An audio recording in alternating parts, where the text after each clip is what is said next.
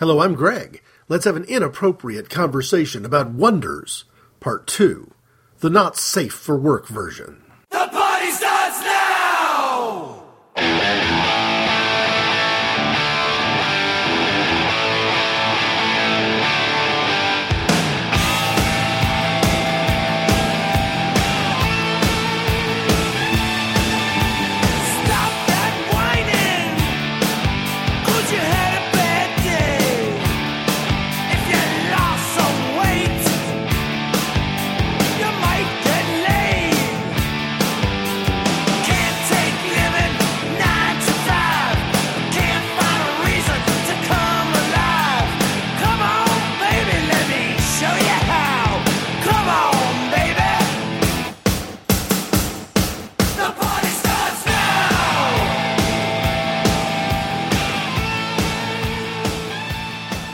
So, by quick way of introduction, that was Manitoba's Wild Kingdom, and the party starts now from their album called And You.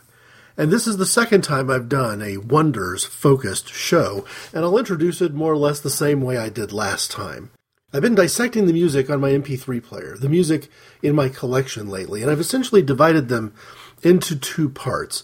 One of them uh, are artists, performers where I've got more than one song on the player, and the others are what I'm going to call my own one hit wonders. Now, as we work our way through this particular inappropriate conversations focused on music, we're going to find that there's some examples where the fact that I may only have one song by a particular performer is frankly staggering, surprises even me in some cases. But it's true, I've recently looked and checked things out, because over on my personal Facebook page, I've been doing an exercise that I've been calling First Track for more than a year now, more than 400 consecutive days, as a matter of fact. I've been letting the random shuffle function on my MP3 player, pick an artist, and then from that artist, I've gone to look at the songs that I listen to on a regular basis and ask myself the question what song led me here? What was the first song that led me to have more than one song by any particular group or performer on my MP3 player? And of course, going through the shuffle process, a couple things happen, especially after 400 days. I often land on an artist that I've already picked, and so I need to keep track and go through a process of avoiding repeating myself. But the other thing that happens is I land on an artist where there's only one song from that artist on my MP3 player, and I was intrigued by how often this happens.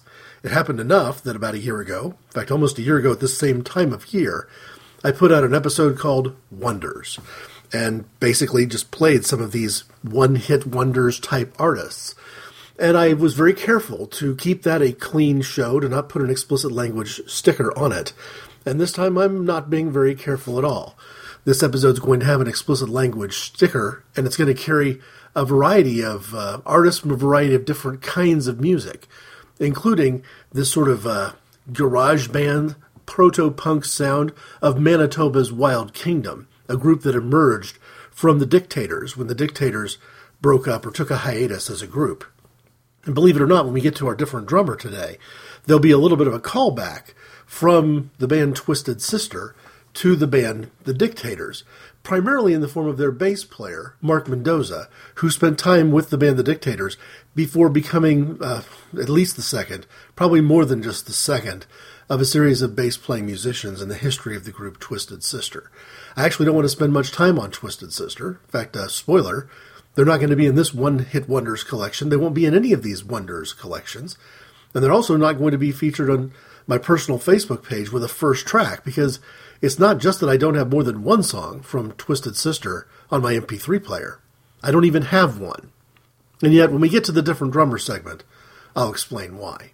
In the meantime, from my own personal perspective, if I'm going to look at music and think, ooh, that one's going to have some language in it, that one's going to be not safe for work, as the uh, the abbreviation NSFW means, it's more likely to be punk, including punk music that I actually don't like. There's a sexism inside the song uh, "The Party Starts Now" by Manitoba's Wild Kingdom. That despite the despite the fact I've got a soft spot for the song, I don't like that lyrical content. There's also some things about the band Fear I don't like as well. But all the same, there's something iconic, something crucial in punk history about their anthemic track, I Don't Care About You.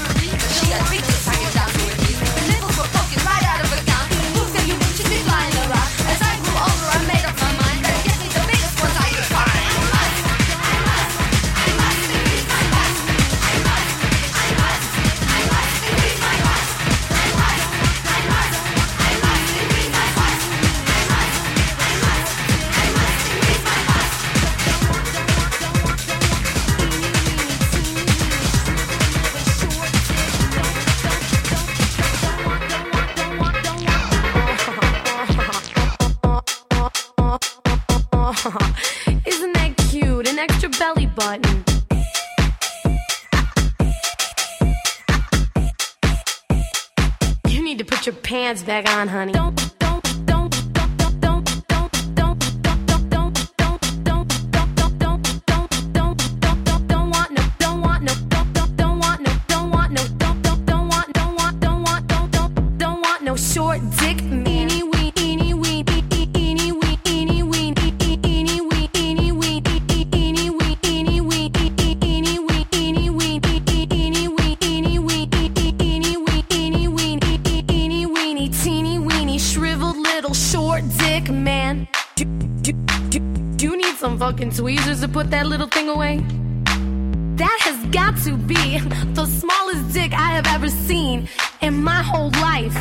devagar.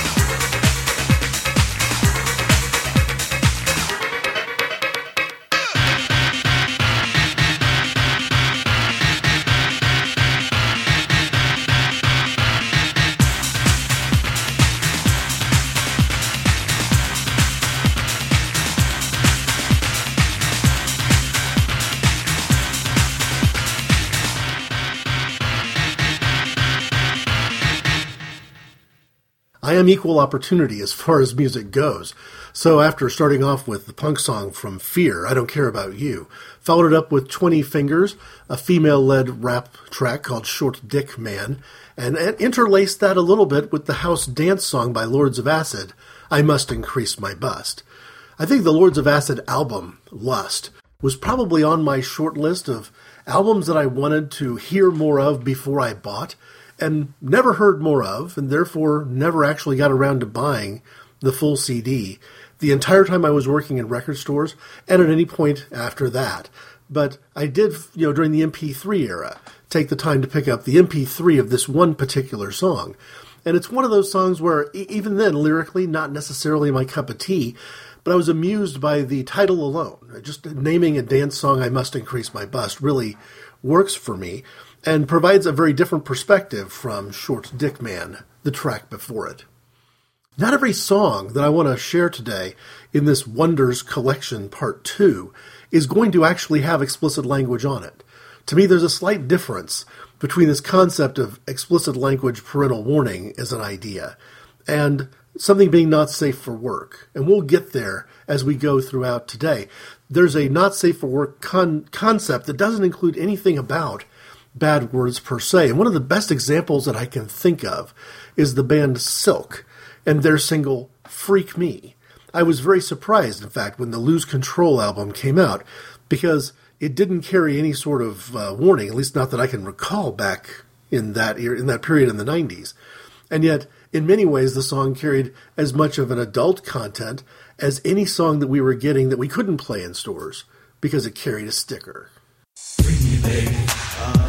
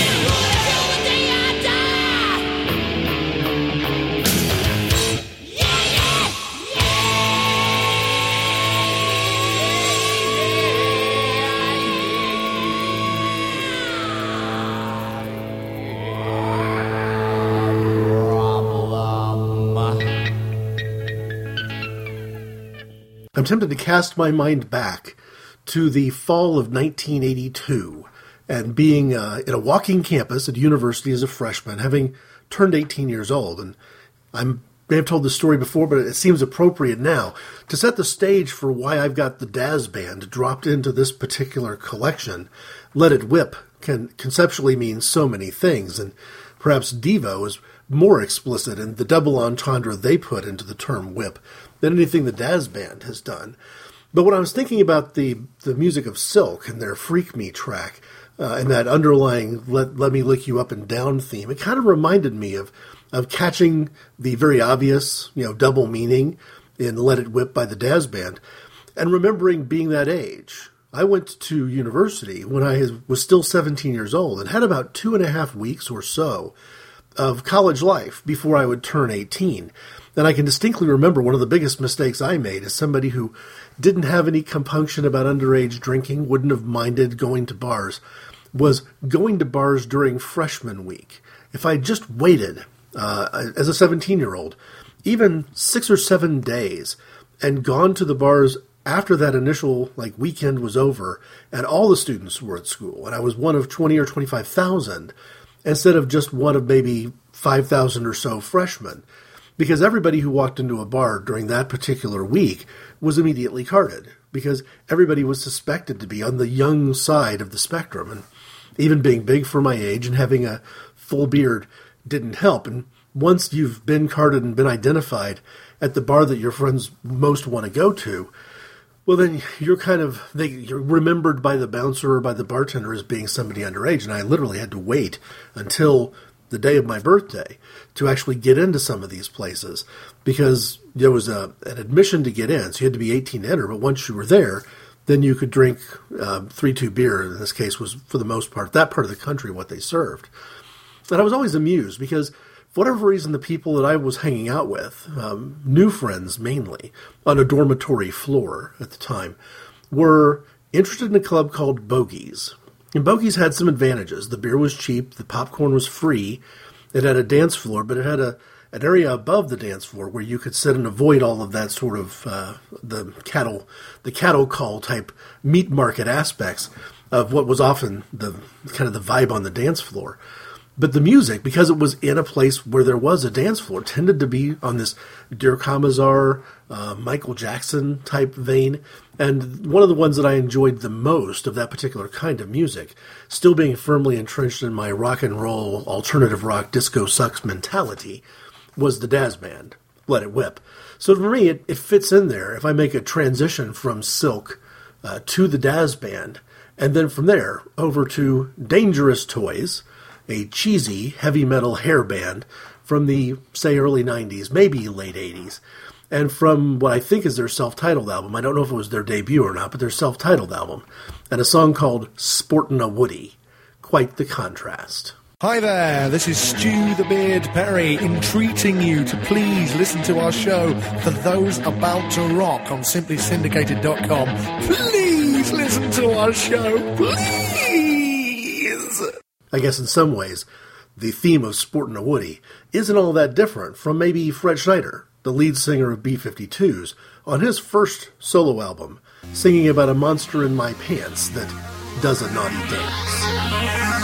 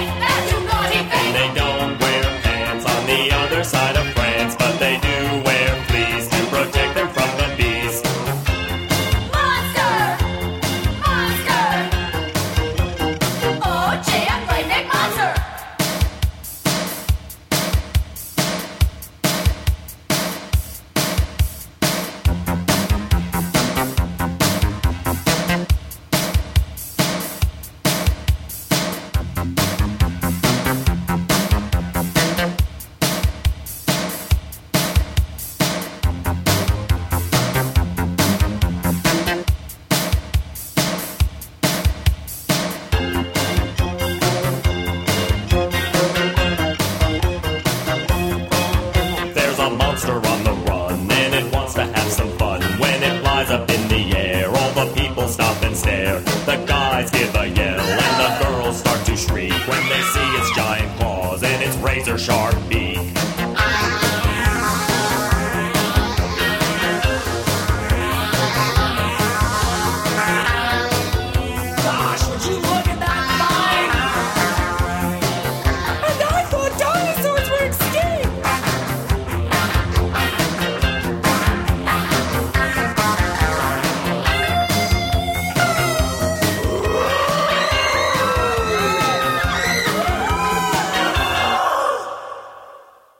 I've always liked the B 52s. When I got to the 400th first track entry, letting random shuffle pick the artists that have more than one song on my MP3 player, B 52s came up on day 400, and I was able to pick my first song from the very first album by B 52s. This, I think, might be, not 100% sure, but might be the first solo album from Fred Schneider. Uh, I saw it by the name of Fred Schneider and the Shake Society, and the reason that I bought it in the first place was this particular song, Monster. Along the theme that not every song on a not safe for work collection of wonders needs to be explicit is the idea of dropping the Gaither vocal band in here. Now, anybody who knows the, the word Gaither has heard the name before, knows that I'm talking about a, a form of contemporary Christian music that I used to see classified as Southern gospel. This is very traditional. And the song here, He Touched Me, is a song that I sing in church as a hymn often enough. Rare, rarely a year goes by when somebody in a church setting doesn't want to sing the song He Touched Me. But I find it greatly amusing to take a song with that name, He Touched Me, putting it into a collection that I've branded as not safe for work, just to see whether people assume the worst and is this really the Gaither vocal band or does do the initials GVB stand for something else? And is the song going to be about molestation? Uh, it's not, but it's all the, all the same. It's an interesting contrast.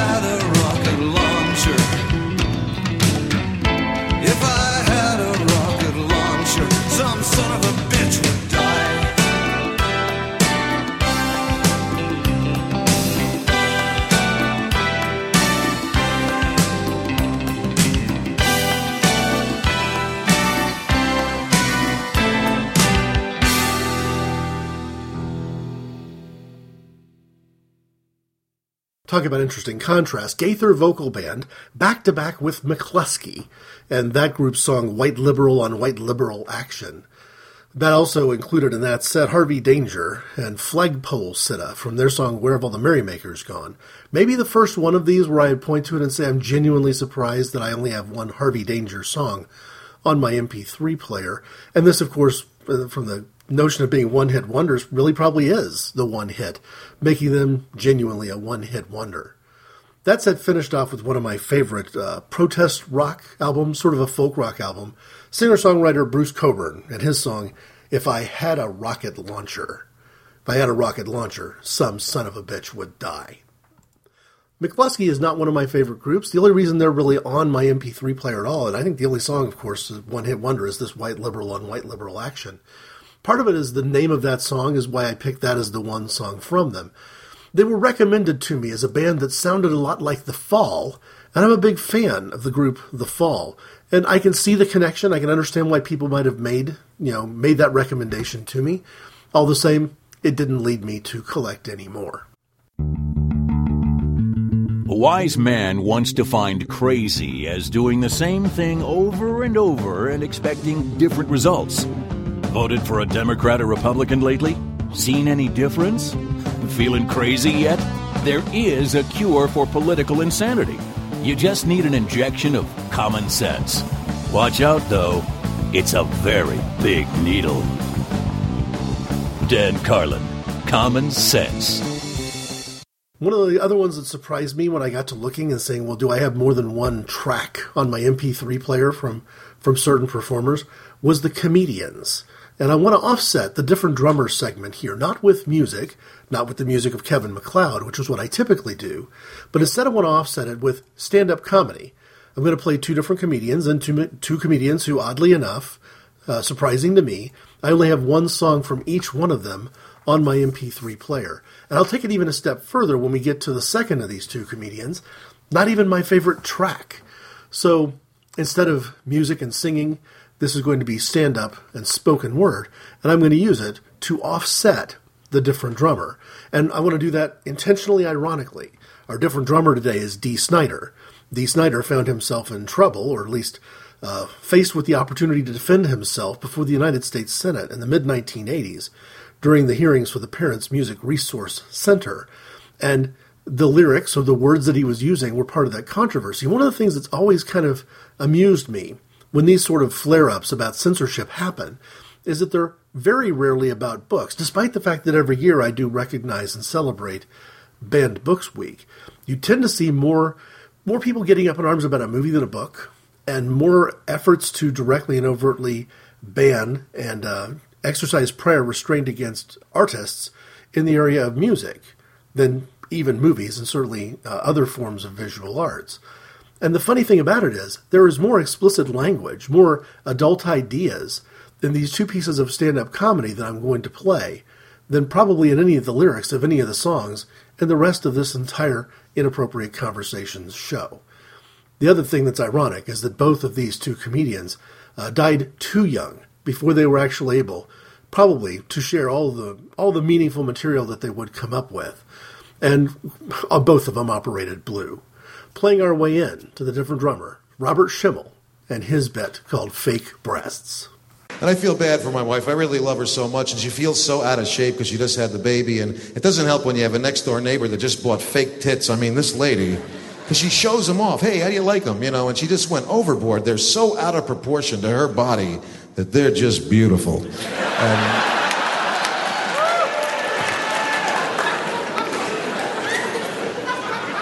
So my wife wants to go to the gym and work out and get back into shape, and she takes me with her. And uh, you know, everybody looks so good at this place. You got to work out someplace else before you can go to this place. But as soon as you get there, they weigh you to see how you are. And you know, women white lie about the weight a little bit. You know, I get on the scale. My wife goes, "How much do you weigh?" I look at the scale, and whatever it says, that's what I weigh. My wife has another mathematical equation that goes along with the scale. I go, How much do you weigh? And she goes, Well, my clothes are 10 pounds. Your clothes are 10 pounds? What do you have, buckshot in your pockets? She goes, My hair's a little wet. I didn't floss yet. Yeah. You didn't shit either, right? Let me help. That'd be like her going, Did you ever measure your dick to see how long it was? Yeah, it's 13 inches. Starting at the spleen.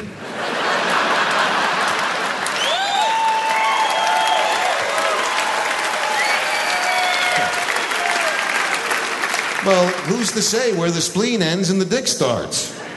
I mean, a turtle isn't just the part that's sticking out of the shell.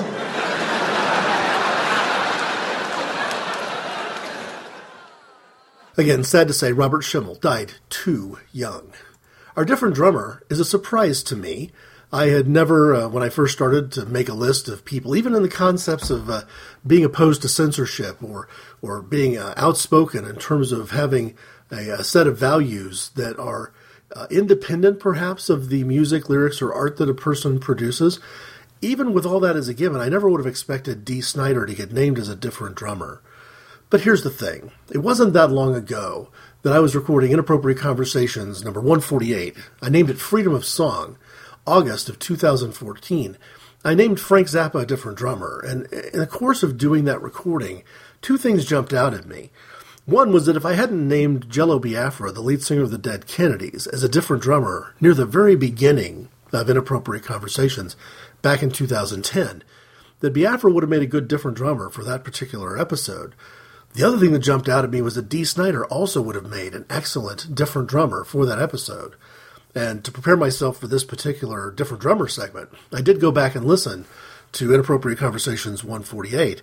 And I think I've said a lot about Dee Snider, even in the context of that one show. So, not naming him a different drummer, I still perhaps gave him a fair amount of nod and a fair amount of credit. I quoted some of the things that he has written and some things that from a transcript of an interview.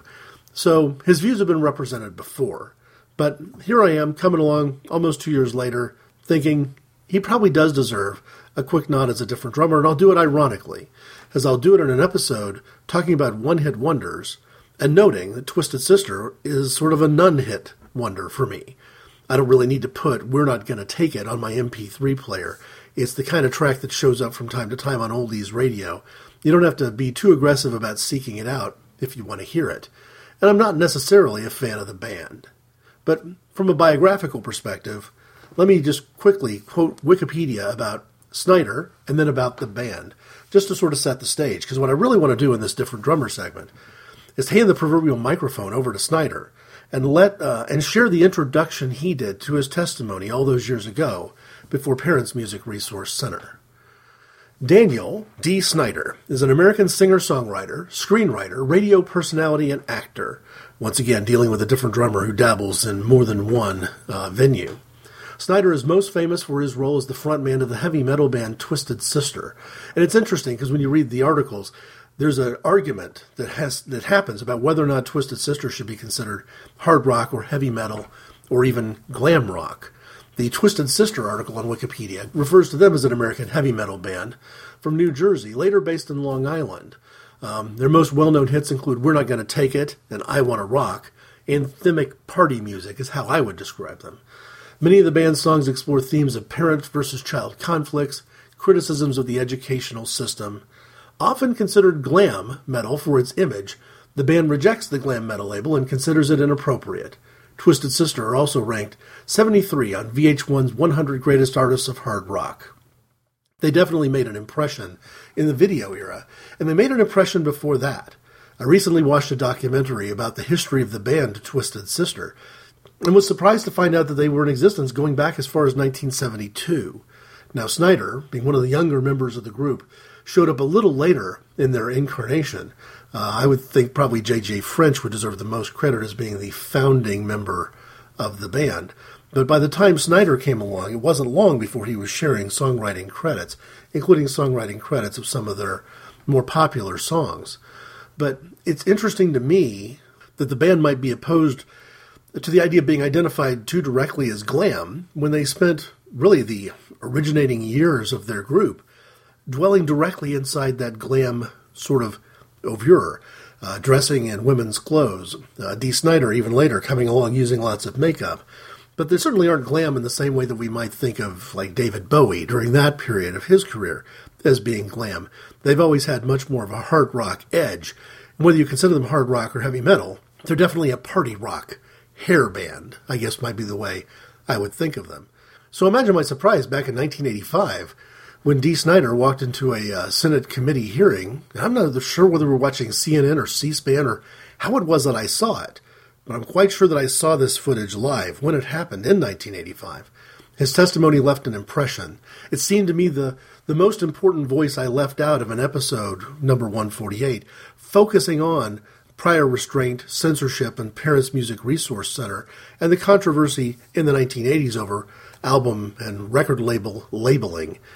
But maybe I can make that right by letting Snider speak for himself. Mr. Snider, thank you for being here. Thank you for having me here. I don't know if it's morning or afternoon, but I'll say both. Good morning and good afternoon. My name is D. Snider, that's S-N-I-D-E-R. I have been asked to come here to present my views on, quote, the subject of the content of certain sound recordings and suggestions that recording packages be labeled to provide a warning to prospective purchasers of sexually explicit or other potentially offensive content, unquote. Before I get into that, I'd like to tell the committee a little bit about myself. I'm 30 years old. I'm married. I have a three-year-old son. I was born and raised a Christian, and I still adhere to those principles. Believe it or not, I do not drink, I do not smoke, and I do not do drugs. I do play in and write the songs for a rock and roll band named Twisted Sister that is classified as heavy metal. And I pride myself on writing songs that are consistent with my above mentioned beliefs. There are many facets to this complex issue, and time does not permit me to address all of them. However, my feelings are expressed for the most part by the August 8, 1985 letter to the Parents Music Resource Center from Mr. Stanley Gortikov, President of the Recording Industry Association of America.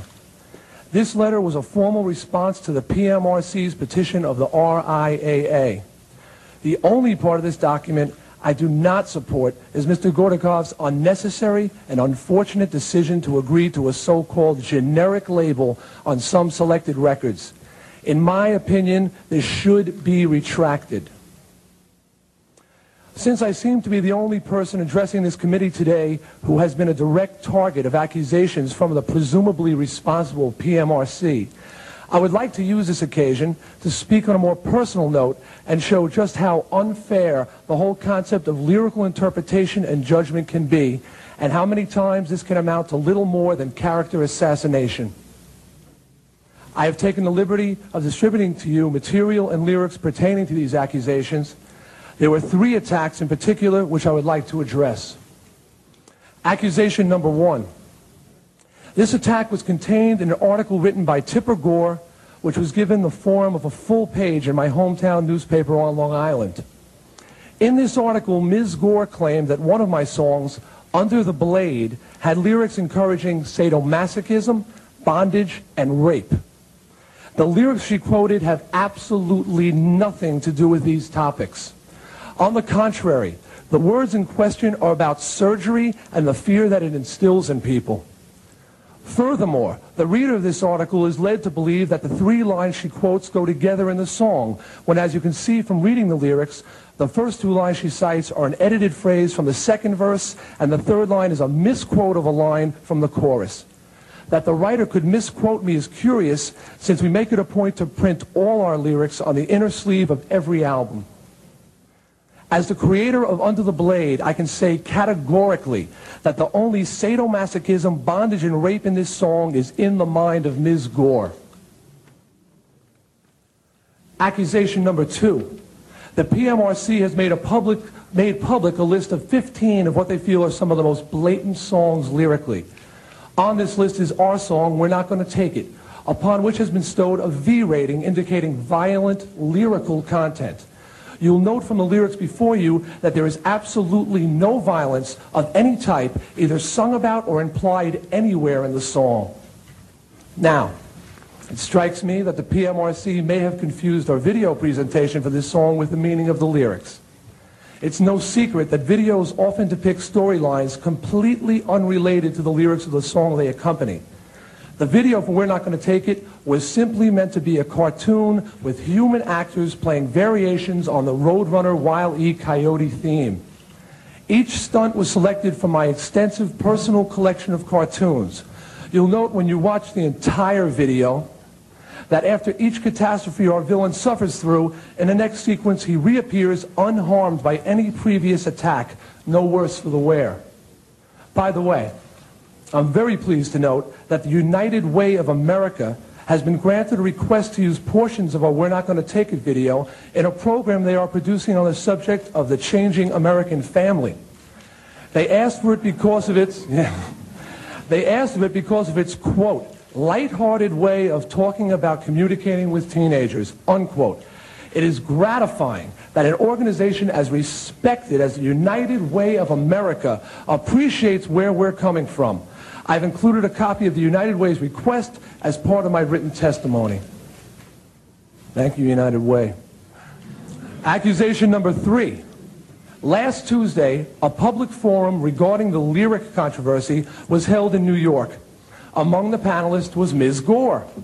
Trying to stem the virtual tidal wave of anti-rating sentiment coming from the audience, Ms. Gore made the following statement, quote, I agree this is a small percentage of all music, thank goodness, but it's becoming more mainstream. You look at even the t-shirts the kids are wearing, and you see Twisted Sister and a woman in handcuffs sort of spread-eagled, unquote. This is an outright lie. Not only have we never sold a shirt of this type, we have always taken great pains to steer clear of sexism in our merchandise, records, stage show, and personal lives. Furthermore, we have always promoted the belief that rock and roll should not be sexist, but should cater to males and females equally. I feel that an accusation of this type is irresponsible, damaging to our reputation, and slanderous. I defy Ms. Gore to Ms. Gore, sorry, to produce such a shirt to back up her claim. I'm tired of running into kids on the street who tell me that they can't play our records anymore because of the misinformation their parents are being fed by the PMRC on TV and in the newspapers. These are the only three accusations I've come across. All three are totally unfounded. Who knows what other false and irresponsible things have been said about me or my band? There happens to be one area where I'm in complete agreement with the PMRC, as well as the National PTA and probably most of the parents on this committee. That is, it is my job as a parent to monitor what my children see, hear, and read during their preteen years. The full responsibility for this falls on the shoulders of my wife and I because there is no one else capable of making these judgments for us. Parents can thank the PMRC for reminding them that there is no substitute for parental guidance, but that is where the PMRC's job ends.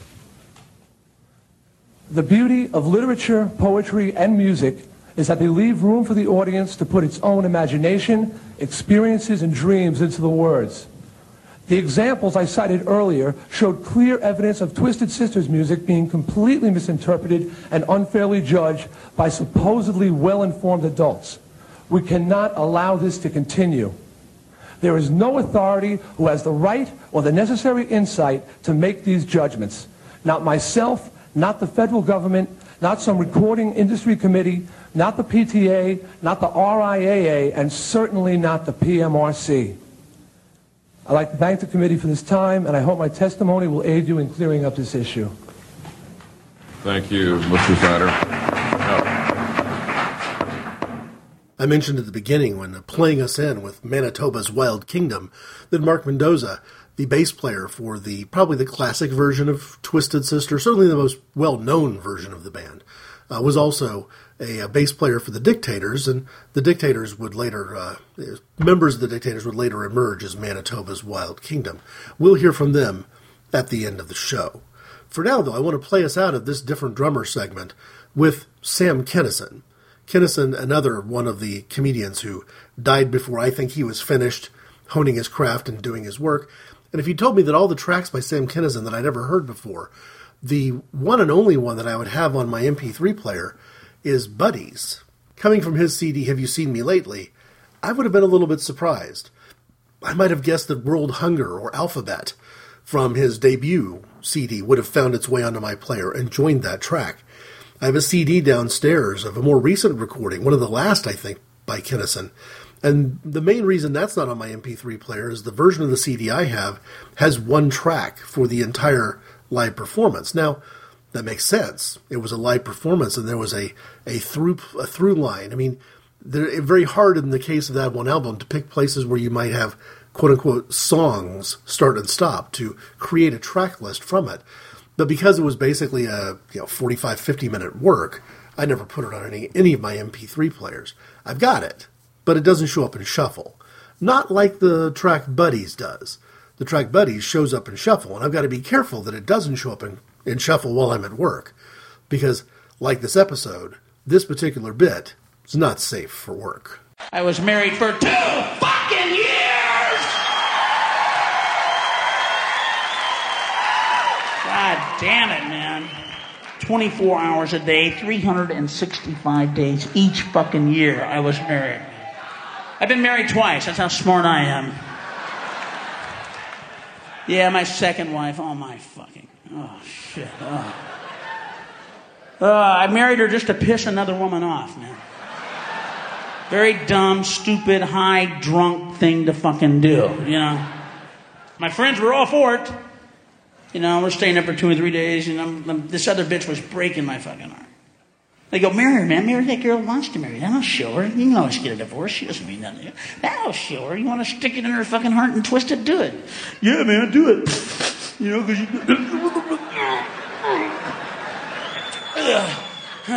yeah, man, really, man. You have to take that shit.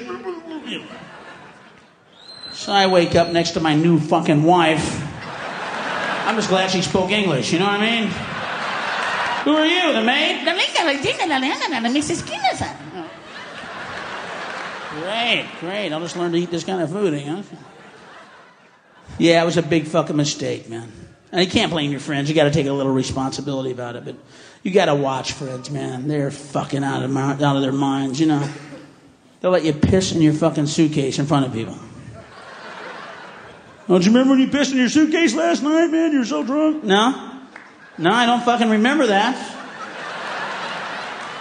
But I want to thank you guys for letting me do it. Thanks, buddies. I'm glad I could be the fucking home entertainment center for everybody. I'm glad you let me uh, show everybody my fucking dick and piss in my fucking suitcase. That must have been a big laugh for the whole fucking room. Thanks, buddies. Thanks a lot. Hey, I got off light. I was at a Christmas party about six weeks ago. This guy falls asleep on the fucking couch. You know, he's on the couch. He's gone. He's drunk out of his fucking mind. His mouth's wide open. These guys get around his face. They pull their dicks out. They put him around his face and take some little Polaroid shots of just his face and the dicks. That's all you see.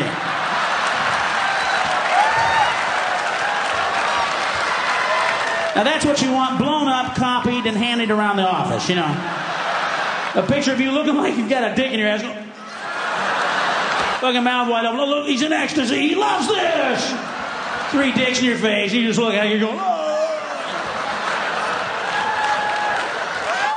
Bob, could you come to the office and bring everything in your desk with you?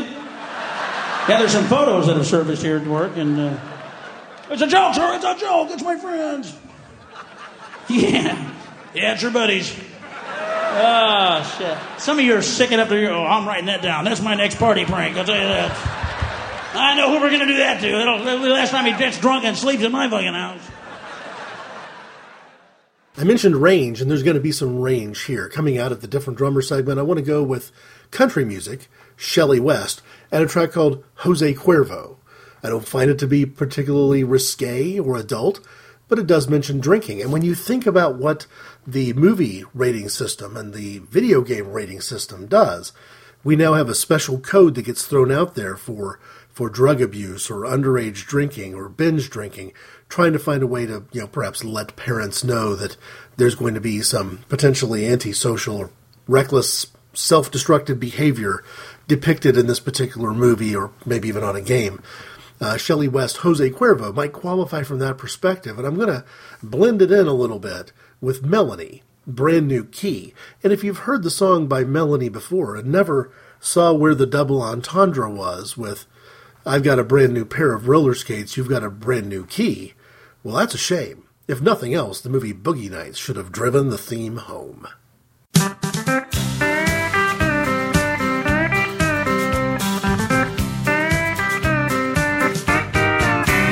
Well, it's Sunday morning and the sun is shining in my eye that is opened and my head is spinning. Was the life of the party. I can't stop grinning. I had too much tequila last night. Jose Cuervo, you are a friend of mine. I'd like to drink you with a little salt and lime. Did I kiss all the cowboys? Did I shoot out the lights? Did I dance on the bar? Did I start any fights?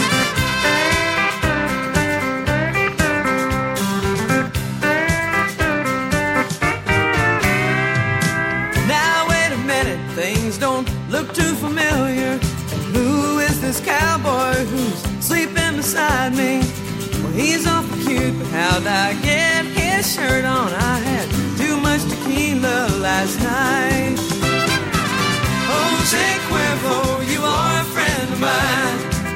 I'd like to drink you with a little salt and lime. Did I kiss all the cowboys? Did I shoot out the lights? Did I dance on the bar? Did I start any fights?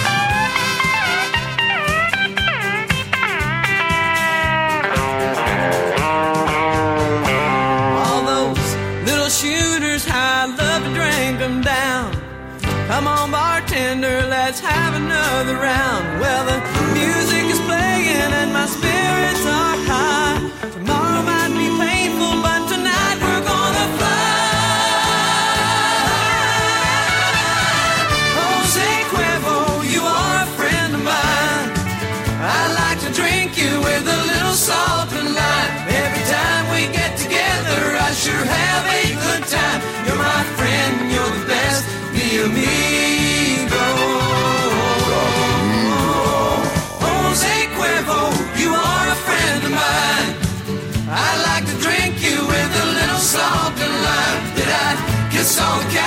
Did I shoot out the lights? Did I dance on the bar? Did I start a fights?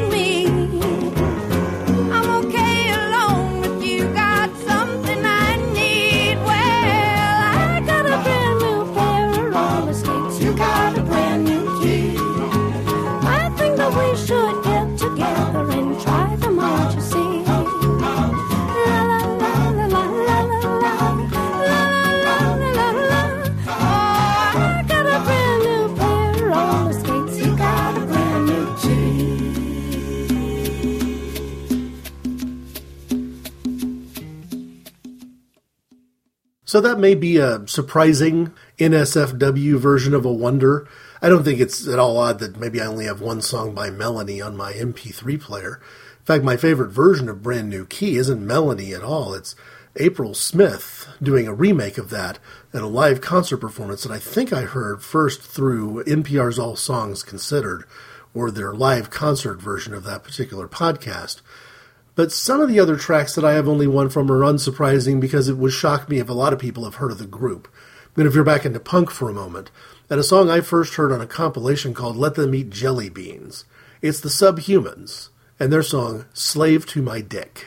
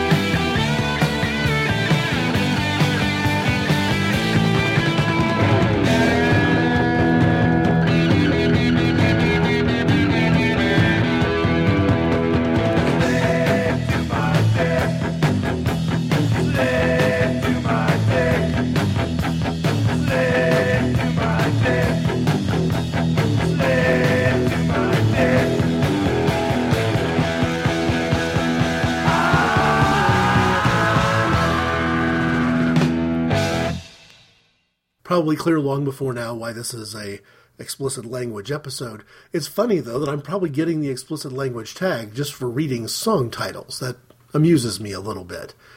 And some of these songs referring to autoerotic behavior. Uh, to me, the best example of an autoerotic behavior song doesn't qualify here for the one hit wonders because it's Madonna. And uh, Into the Groove is a song that I find to be representative of this sort of, uh, you know, uh, in my case, I've always referred to it as female masturbation.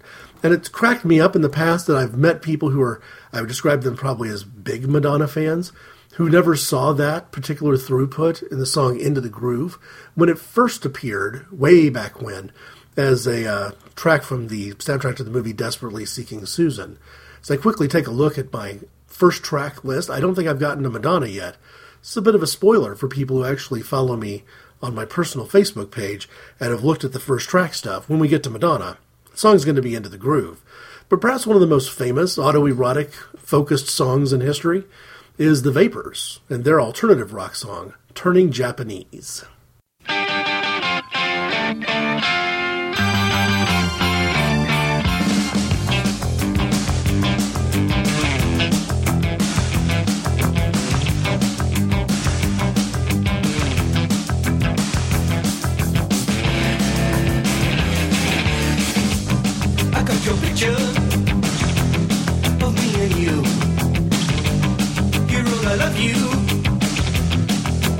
Too.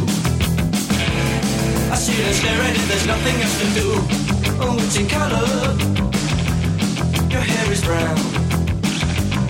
Your eyes are hazel. And soft as clouds.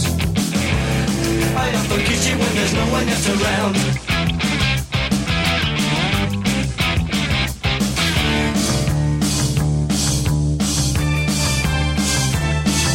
Your picture, I got your picture.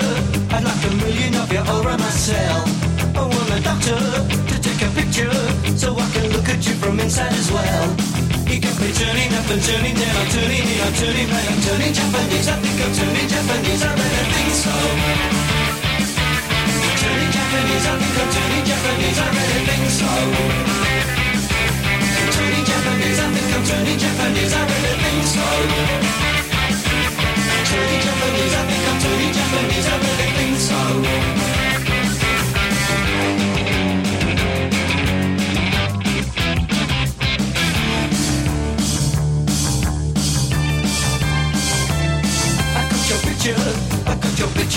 I'd like a million of them around myself.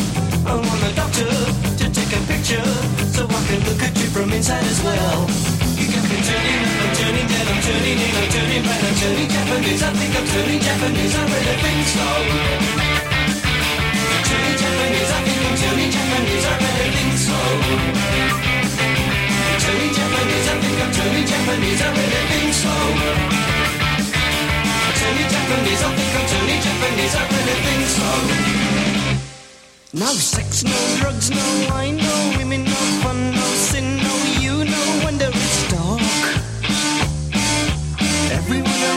a total stranger. Everyone avoids me like a cyclone ranger. Everyone.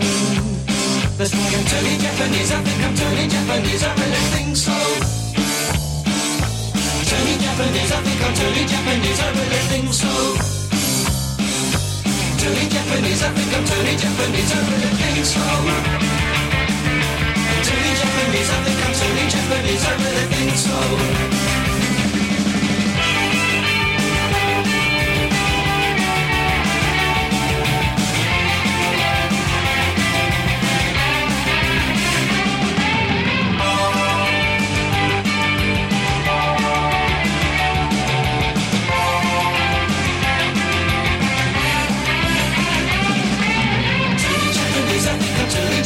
I really think so. Comes in each and I really think so.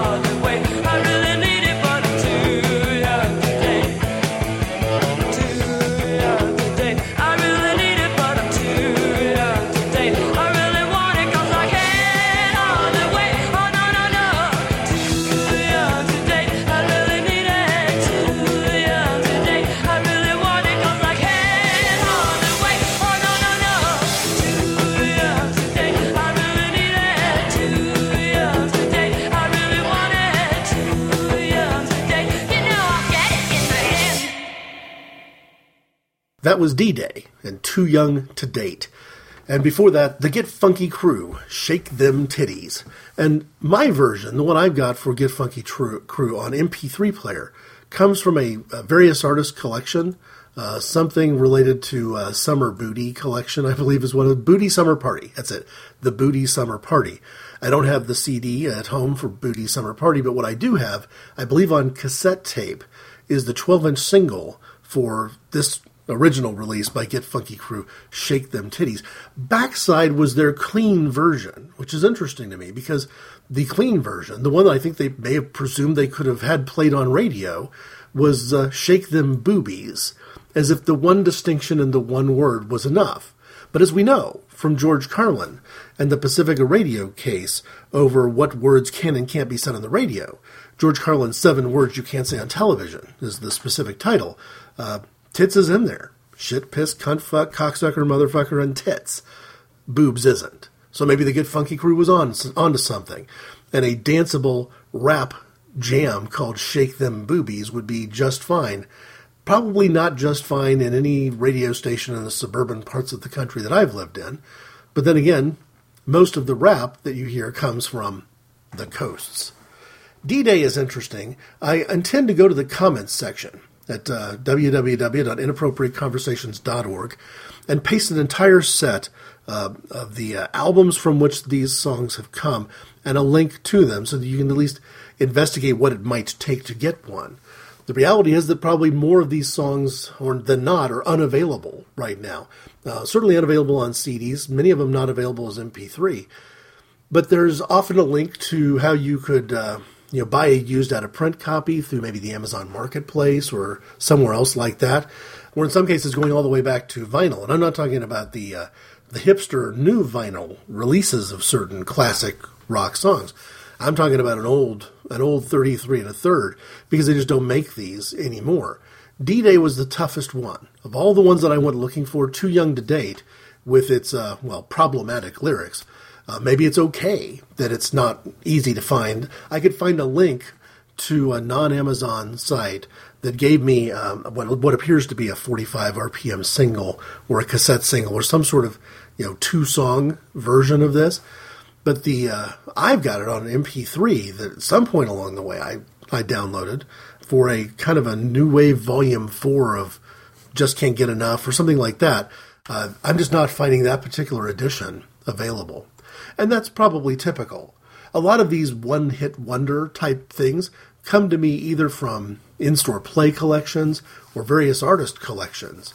I mentioned you know the Get Funky crew. Right now, if I wanted to get a copy of it, I would have to get some sort of party collection.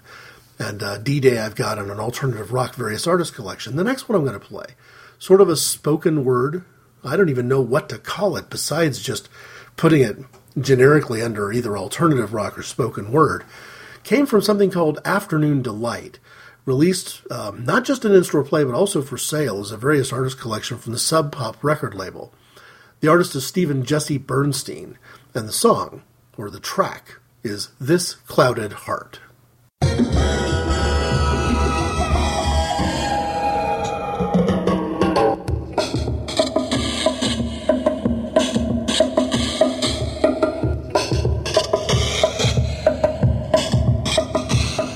Clouded heart where the rain begins and the traffic dies. We cry a little because of the bricks showering from the broken buildings, the windows divided into pieces of pictures, the incomplete dirt and sallow gardens. There is a girl, she doesn't know what her breasts are for and holds them up curiously with her fingers. Her eyes are two wagons gone off down different sidewalks pulled by boys with playing cards in their pants who can't read their hands, whose goodbye mouths sail higher and higher.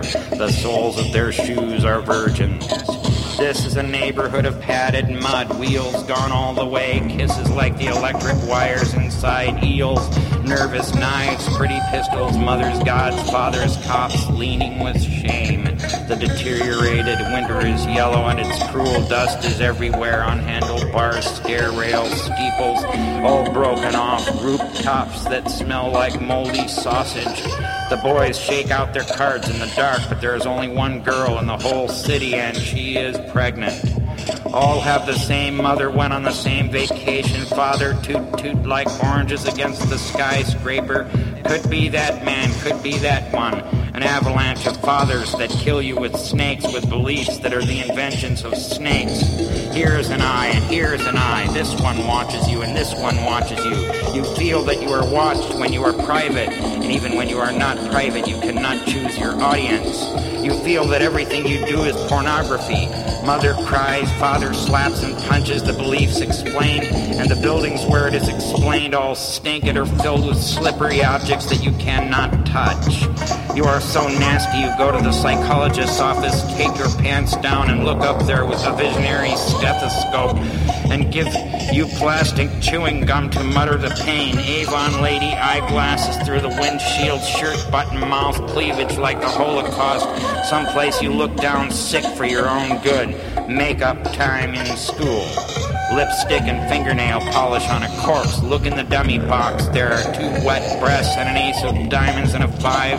The nipple is made of straw like a doll nipple, dry and sweet. Give her your cigarettes, your silver star of David, your ancient ridicule that hackles over the fences that surround and divide history into ghettos, and she will fuck you on the newspaper with the cat shit and motor oil. Give you an even break where there used to be just shatter lines in your cement. There is a girl in there, you swear, we swear in memory. Look down where they poured the basement floor, the landlord watching, looking at the electric clock, listening, saying, Too much talk here, counting and counting to ten, which is all you need to know to count to a million. He watches them and we watch him. There's a girl down there, we whisper. Her glasses in my shirt on a string, beating like a heart against the skin, and she can't see no more counts to a million and goes to his car, writes one million on a piece of paper and drives away with millions on paper. You fucking phony genie, give me my wish under the auditorium stairs this time, and no bullshit show up this time or I'll swipe your glasses and never give them back. She's got something to cry about, they say at the pop stand, made her do pornography to pay the rent and got a skin disease on her pussy, turned off the heater, and when her baby froze on the rug, furniture legs stuck in it like a blue popsicle, and toys all over, sold them back to the store for batteries for the radio to hear where the food bank is. Shannon Doe playing like mice through the wall, onion skin propeller twirling in the gray light bulb, and oh, it's gonna get dark. Does the sun shit on the roof? I got a hammerlock pencil sharpener you can use in a fight. Got her under the stairs and I'll trade you. Shut the basement floor over her for a million. All the walls are covered with pictures already of her and me and you fucking each other all day, every day, and the cars and vans going in and out. The cops taking away the night for something it did. Shatter lines across the moon where it used to shine. Heaven up in jail. God splintered by bars, drinking out of the toilet in San Diego. Saw him through the little window and he had no more money. Gave him my cigarettes and Silver Star of David. On a wet afternoon, almost got run over going from the jail to the bail bond, and still they wouldn't take nothing I had. My run over self five lucky card sex green job. Never heard of a poor Jew, they said, and threw everything on the floor. My dad's in there, he's like God to me. My God's in there, he's like a dad to me. Well, give him all your cigarettes, they said. And he did time and got raped by guards and prisoners and knifed and kicked the shit out of him. Went in a hole for five months, three weeks, did not cry for nine years, which is almost a million. And next time the landlord smiled was when they took the furnace out and everyone had to get their own heat. You got an eye on your hooligan and I know your bread box is on fire and the panties was oozing milk, but the tracks on your arms talk right into the walkie-talkie. Squad cars fall right out of the sky to see it. Angels of hysteria, tattletale virgins with nothing to tell, whistle in their once bright air, where now just bricks fly where once was a bird or two. Oh, mama, get me a plane ticket out of here. Oh, mama, put me on a bus. Oh, mama, get daddy out of jail. How come the hole in the roof isn't big enough so I can fly out, but it's big enough so the rain can get in? And I saw you in the picture, and I saw you in the picture, and I'm not too young or too dumb to know what you was doing in the picture. I saw you in my clouded heart. Big fan of surrealism and uh, Dadaism, I guess I would say. And this clouded heart kind of works somewhere in there. That stream of consciousness paints an interesting story. And you know, I've got two or three songs from that original Sub Pop collection that I carry with me. One is Rory Rides Me Raw by the Vaselines, uh, referring to a bicycle seat or a motorcycle seat. And the other one is the Reverend Horton Heat, Where in the Hell Did You Go With My Toothbrush? Now, I've got lots of songs by Reverend Horton Heat, including Christmas songs on my MP3 player. And when I got around to naming the first track for, for Reverend Horton Heat, it was Where in the Hell Did You Go With My Toothbrush? which I own both on this Afternoon Delight collection, but also on a uh, Best of Reverend Horton Heat collection.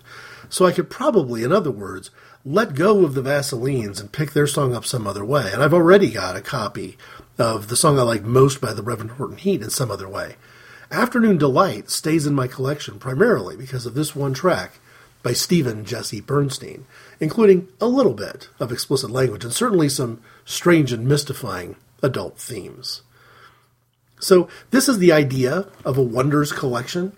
I can't guarantee that there'll be a Wonders 3 at some point. I do know that when I do one, I don't think it'll be a not a not safe for work one because this was where I kind of isolated all those NSFW tracks into one place. Heck, I may revisit this idea of of, of collections of this sort. Maybe not just one hit wonders, but clips and snips of music that mean things to me from my childhood when we get closer to Father's Day. That's a tentative plan. We'll see what happens. But for this one, I'm going to end this song on what may, for some people, be a couple of high notes. In fact, I wouldn't be surprised if somebody could genuinely express some surprise that I, I could possibly be naming in a Wonders show the band's Belle Biv DeVoe and the artist Alanis Morissette. How could I only have one song from a couple of genuine hit makers like them? Well, the first thing I'll say is I do have the song Poison, the title track from the album Poison by BBD, on my player. I just have it not by the band themselves, but I've got the Straight No Chaser remix of that, where they've taken that song, done it completely a cappella, and blended it with Michael Jackson's Billie Jean. This is also how I have Michael Jackson, um, the Billie Jean song, not on my MP3 player from his Thriller album, but from the Straight No Chaser interpretation of it. What this means, though, is because Poison is technically showing up under the artist name Straight No Chaser, the only track on my MP3 player from Belle Biv DeVoe is Do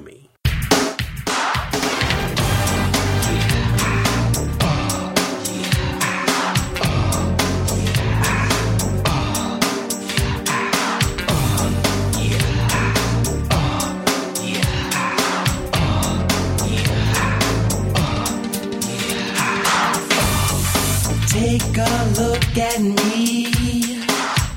Tell me, do you like what you see? Do you think you can? Do you think you can do me? Kiss me, pretty baby. Touch me all over. Girl, what makes you think you can deal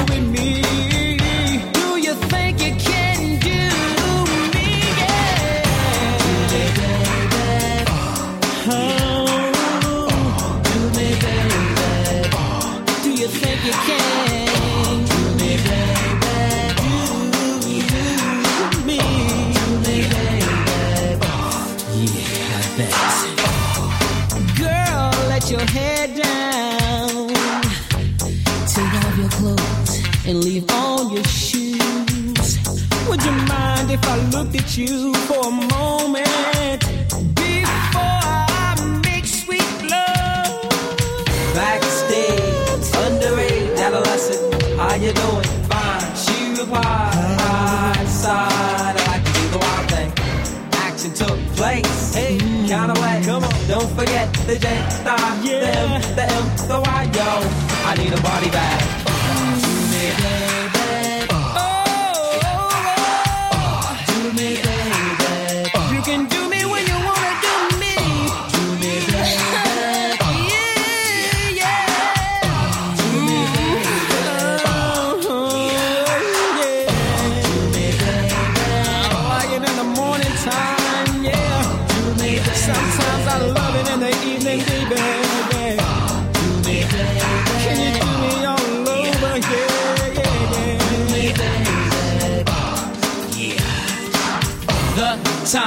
Six o'clock on the swatch watch. No time to chill, got a date. Can't be late. Hey, the girl is gonna do me. Move to the jacuzzi. That booty, smack it up, flip it, rub it down. Oh no.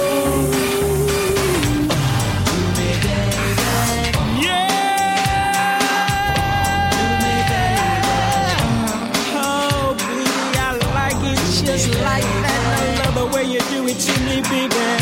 Yeah. Oh, move just a little bit closer.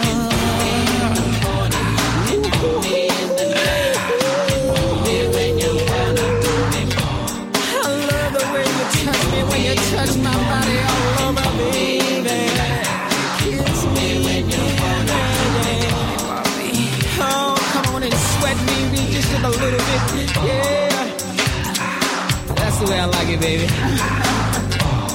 Over here. Let me caress your beautiful body. Kiss you from head to toe. And make you sweat. Yeah. We're gonna turn up the heat all the way to 95, baby. And just sweat.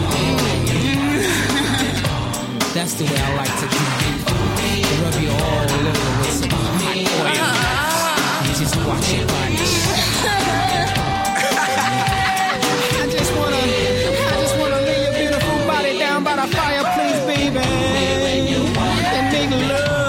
Love to oh, you all, all night.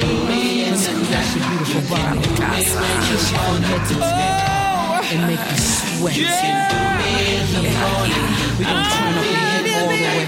You can do 95, baby. Make you sweat. Oh, that's the oh, way. Rub you all over hot oil. And just watch your body shine. Want you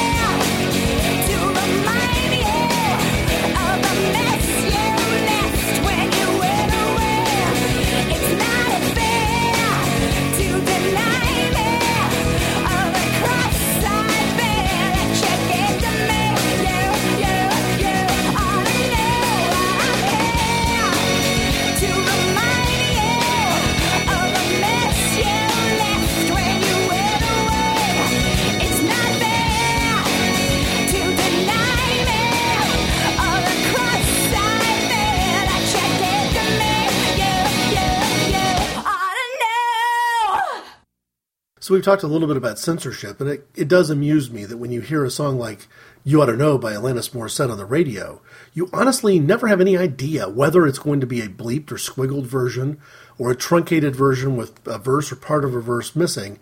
Sometimes you hear it as is, warts and all, and sometimes you don't. What I appreciate in the song You Ought to Know is the anger, but to me it's ironic, pun intended, that I don't have any other songs by her on my MP3 player, including not having any other songs from this particular album, Jagged Little Pill. That's one of the things about sharing music. It's not just that there's maybe interesting bands and interesting musical concepts here that if I only have one song from the artist, maybe other people haven't heard heard of them at all. If anybody who really has a strong um, protest rock perspective has never heard of Bruce Cockburn, man, perhaps this is the moment where Bruce Cockburn jumps out and be they become aware of him for the very first time. There's more to him than just if I had a rocket launcher, even though that's the only song on my MP3 player. But the other thing about it is that sharing musical taste says a lot about me. So it's it, this is one of these places where I'm going to make what I consider to be that fatal flaw. Maybe it's a prideful flaw of blending and blurring that distinction between sharing something with somebody and saying I like this, and it you know becoming more of an I'm like this statement instead of a just an I like this statement. And I find that's always true with music. If somebody shares you uh, the music that's uh, loaded onto their phone or their MP3 player and you scroll through it, you are, whether you're aware of it or not, capable of learning a great deal about them just by the music that they own and listen to. In fact, if you could, you know, see the statistics behind it and see which of these songs do they listen to the most, that would also be revealing. But that's sort of a, you know, double-edged sword. Because on the one hand, I've isolated bands like the Subhumans to just one song, but that song is called Slave to My Dick. And I've had the audacity to drop He Touched Me, a famous hymn performed by a famous group called the Gaithers, into the midst of all of this other nonsense. I've even had the uh, uh, the desire to point out that Brand New Key is actually a very dirty, dirty song, at least for its time and for its place. But as I end this inappropriate conversation show, and instead of the normal theme music, play ourselves out with the balance of the song from Manitoba's Wild Kingdom, The Party Starts Now. Some of it just reminds me that a lot of this music, despite the fact that I've got some tolerance or an affinity for it, it's also problematic. For whatever reason, I guess that was something I thought you ought to know.